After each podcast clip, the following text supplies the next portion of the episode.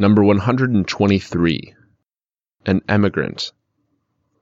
I came to Moscow five years ago. I had to leave my native town where I'd been living for 45 years, since I was born. Maybe I should have left earlier, when the situation wasn't so hopeless.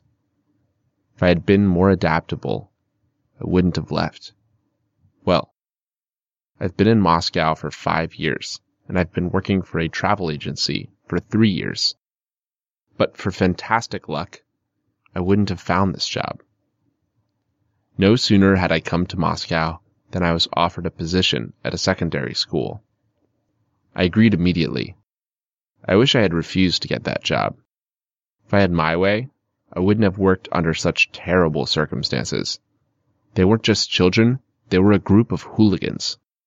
Had I known this before, I wouldn't have agreed to work there.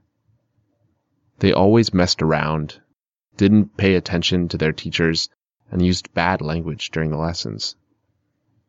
They left the classroom without asking for permission and came back without knocking on the door. And they never apologized for being late. They were worth punishing. It was awful. I couldn't stand it.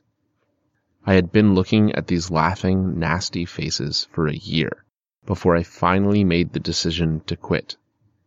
But I had to earn money. I tried many different jobs.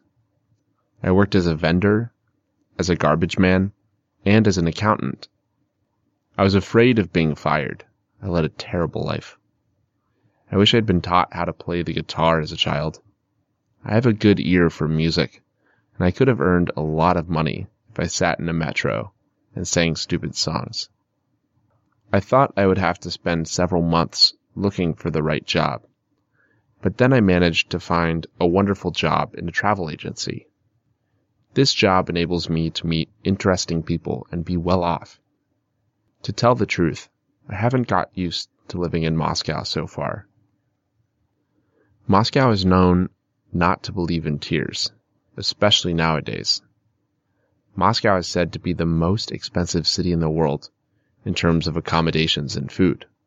Honestly speaking, I can't adapt to the new Moscow. It differs a lot from the Moscow of the 70s. I bet you aren't able to remember that Moscow.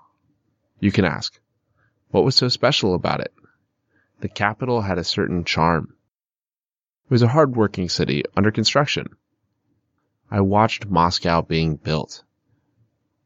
And now I'm living in here and everything reminds me of my native town.